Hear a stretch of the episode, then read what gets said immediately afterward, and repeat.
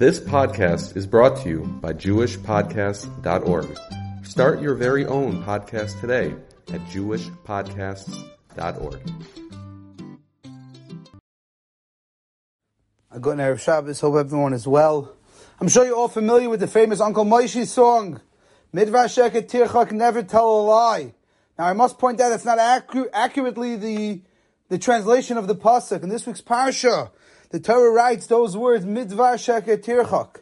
But that does not translate to don't tell a lie. It's much deeper than that. Midvar Sheker Tirchak means from Sheker, distance yourself. It doesn't say don't tell a lie in this week's Parsha. There are other psukim in the Chumash where the Torah outwardly writes don't lie. But in this week's Parsha, it's a different comment. It's Tirchak. Distance yourself from a lie. And the Chiddushei Rim and others point out that normally in the Torah we don't find such a comment to distance yourself. The Torah either prohibits something or permits it. Very often after something is permitted, the Rabbanon will come along and prohibit it and put up fences to prevent us from violating something. But this is the only place where we find the Torah itself puts up a fence and says, Tirchak, stay far away from anything that's not true.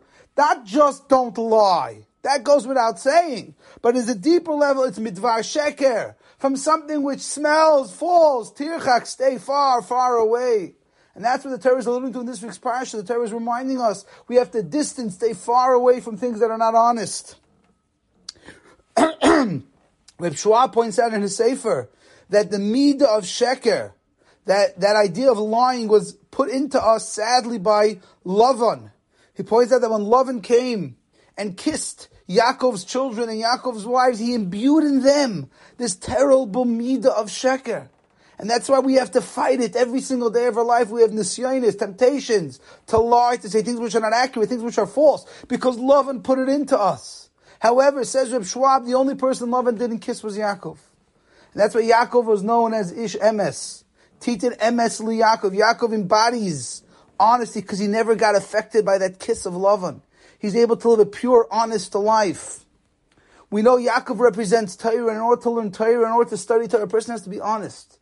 So often we allow Sheker to get into our lives, get into our mindset, into our ideology, into our hashkafas. But there's one place where we can't have Sheker, and that's in Torah. We can't say over something which is not true, which is not accurate, a psak, a halachic ruling, a dvar Torah can't be Sheker. Torah has to be the highest level of emes. And that is what we grapple, every day we fight the temptation to say something which is honest and not something which is chas v'sholem sheker. The Chazon Ish said it's not easy. The nature of a person is not always to tell the truth. The teva adam is often to lie. We have to overcome our, our, our DNA that Lavan gave us as a, a going away present. This terrible, terrible midah of sheker. We mentioned in the past a famous story between another great gadol who also embodied emes, Rabbi Yaakov Kamenetsky. Famous story, Rabbi Yaakov Kamenetsky once met the Satmar Rebbe. That was when the yeshiva was, when Torah Vodaas, Rabbi Yaakov was uh, leading, at that time was still in Williamsburg. And he met the Satmar Rebbe, they bumped into each other. This is already after the war. And they had a very interesting conversation with the, the Satmar Rebbe asked Rabbi Yaakov, why Rabbi Yaakov, why he thinks Rabbi Yaakov merited to survive the Holocaust. Yaakov miraculously was able to get out of Europe before, saved his, his wife and his children. But it was a, it was a miracle case. Luckily, Baruch Hashem, he was able to survive. And look what we have today, how much Torah, how many Talmidim, how much do we have from Rabbi Yaakov Kamenetsky. So the Satmar Rebbe asked Rabbi Yaakov, how did you merit? To, what do you think Mida you had that you merited to be saved? And Yaakov didn't want to answer the question. He pushed it back to the Satmar Rebbe. He said, Nu Rebbe, what about you? We also know the Satmar Rebbe miraculously was saved on the Kastner train, what itself is a whole discussion, how he got on the train. But we know the Satmar Rebbe was saved as well. So the Satmar Rebbe said he thinks it's because he never sleeps in the bed from Friday to Friday. Satmar Rebbe was known as a yid who spent very few hours sleeping. He was very against the notion of sleeping. He thought sleeping takes us away from Avodah Hashem. He slept very little. But then the Satmar Rebbe turned to Yaakov and said, No, you tell me why you think you merited to be saved. And Yaakov said, If I had to guess, I'd say it's because I never told something, I never said something that wasn't honest in my entire life. It's such a powerful statement because none of us can utter such a statement out of our mouths and not be a little bit of a liar. Rabbi Yaakov said about himself, he believes the reason why he was saved from the churban of the Holocaust was because he never said something false. And if you read about Rabbi Yaakov's life, you read stories, he embodied this. There's an entire chapter devoted in his biography about this idea, how emes Rabbi Yaakov lived. That's the way we all are supposed to live. That's what the Torah tells us in mitzvah sheketicha, distance yourself. Stay back from sheker, it's not a good thing. A fellow once came to Yaakov Kamenetsky before Purim, and he told Yaakov, I have no more vacation days, and I want to take off for Purim. Can I tell my boss that I'm sick to take off for Purim? And Yaakov said, absolutely not. Eating a Purim Suda is only a rabbinic mitzvah, but lying is a Torah violation. To Rabbi Yaakov, it wasn't even a question. Just the other day, someone called me up. They wanted to know are they allowed to lie about a vaccination card. Are they allowed to lie about that they got vaccinated? Are they allowed to lie about this? All of these questions are, are the antithesis of emes. The Torah says midvar sheker not just don't lie, stay away from sheker. Don't go near sheker. Don't be connected to sheker. The great Ponovezh Rosh Yeshiva Shmuel Rozovsky was makpid so much on this midah of emes when he was a bacher, when he was young, when he was still living in Europe. So he had an eye condition. And that eye condition exempted him from the army, from the Polish draft. And all the Bachim at that time were always looking for ways to dodge the draft, to get out of the draft, not to be stuck in the army. And finally, his eye condition actually got better. And he recovered. And he had to go again in front of the draft board to plead his case to whether or not he should be drafted into the army. And one of the boys said to him, just lie. Tell them your eye is, is not good. Tell them you can't see. And Mr. Rozovsky said, I can't tell a lie. It's not the way I'm wired. My body doesn't allow me. And ultimately, he got drafted into the army. And because he got drafted into the army, he had to leave where he was. He was actually living in Grodno, Lithuania. He had to leave, and that saved his life because he ultimately got a visa to what was at that time Palestine and moved to Eretz Yisrael, and he survived the war because he wouldn't tell a lie. That's why he survived the Holocaust. The power of emes. The Torah is reminding us in this week's parsha.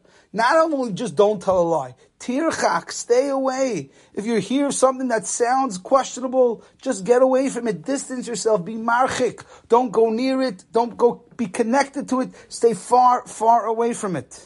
I've told the story over in Shul a while ago. About, uh, I would say five or six years ago, I was pulled over by a cop. And he claimed that I was on my phone. I'm not going to lie. I am sometimes on my phone and I'm not proud of it, but sometimes I am on my phone when I'm driving. But this time I wasn't. This time I was actually not on my phone. Legitimately, I was not on my phone. And he pulls me over and he says, You were on your phone. I says, Officer, I was not on my phone. So he looks at me and he says, You're lying. So I turn back to the officer and I say, Officer, I'm a rabbi. I'm not allowed to lie. He did not believe me for one second. He said, I don't believe you. He asked me, Is it okay if he checks my, my phone? So he checked my phone, and Kachave was clear that I was not on the phone, and he didn't give me a ticket. And then after the story, I thought to myself, why didn't he believe me? I told him rabbis don't lie. The reason why he didn't believe me is because I didn't believe me. Is it true? I never tell a lie. I never tell a fib. I never tell something which is not 100%. Rabbi Yaakov can say that. Rabbi Shmuel can say that I wasn't able to say it. But this is what we need to aspire for. We need to grow to a point where we can one day say, you know what? I don't tell things that are not true. I don't lie. I don't forge papers that are not. I don't lie about things. I'm honest. I'm yosher. That's what the Torah demands of us. In this week's parsha, Parshas Mishpatim, right after Kabbalah Torah, the Torah gives us a whole list of rules. Many of them financial, mominous. How many times do we bend the truth when it comes to questions of money? We don't tell the 100% truth. We tell a partial truth. And we hide this and we cover over this. The Torah reminds us right after this, stay away from it. Don't talk about it. Don't be involved in it. Don't do business within it. If you know people that are questionable, just stay away from them. It's not enough not just to talk sheker. It's not enough not just to live sheker, but tirchak. Stay far, far away. Mr. Hashem, from this week's parasha will get the chizuk from the Gedolim of not so long ago. Any of the people we quoted didn't live all that long ago. We can tap in to that midah ha'emes that the Torah teaches us, overcome our temptations, put into us some love and Mr. Hashem. We should live lives of honesty, not sheker, the antithesis of sheker. We should be emes. Hakadosh Baruch Hu should see we're trying we're trying to reach emes HaKadosh Baruch Hu, Chesaymesh HaKadosh Baruch Hu emes. Hashem is the embodiment of honesty. Hashem doesn't lie. Hashem doesn't play games, doesn't fudge numbers. Mr. Hashem, we should try to emulate HaKadosh Baruch Hu's ways. HaKadosh Baruch Hu should give us siyata d'shmaya, help us overcome the very big temptation of sheker. We should live lives of emes and be nachas ruach to HaKadosh Baruch Hu. HaKadosh Baruch Hu should watch over us, protect us, and only send us bracha v'atzlacha for ourselves, for our family, and for all of Klal Yisrael. Have a wonderful Shabbos.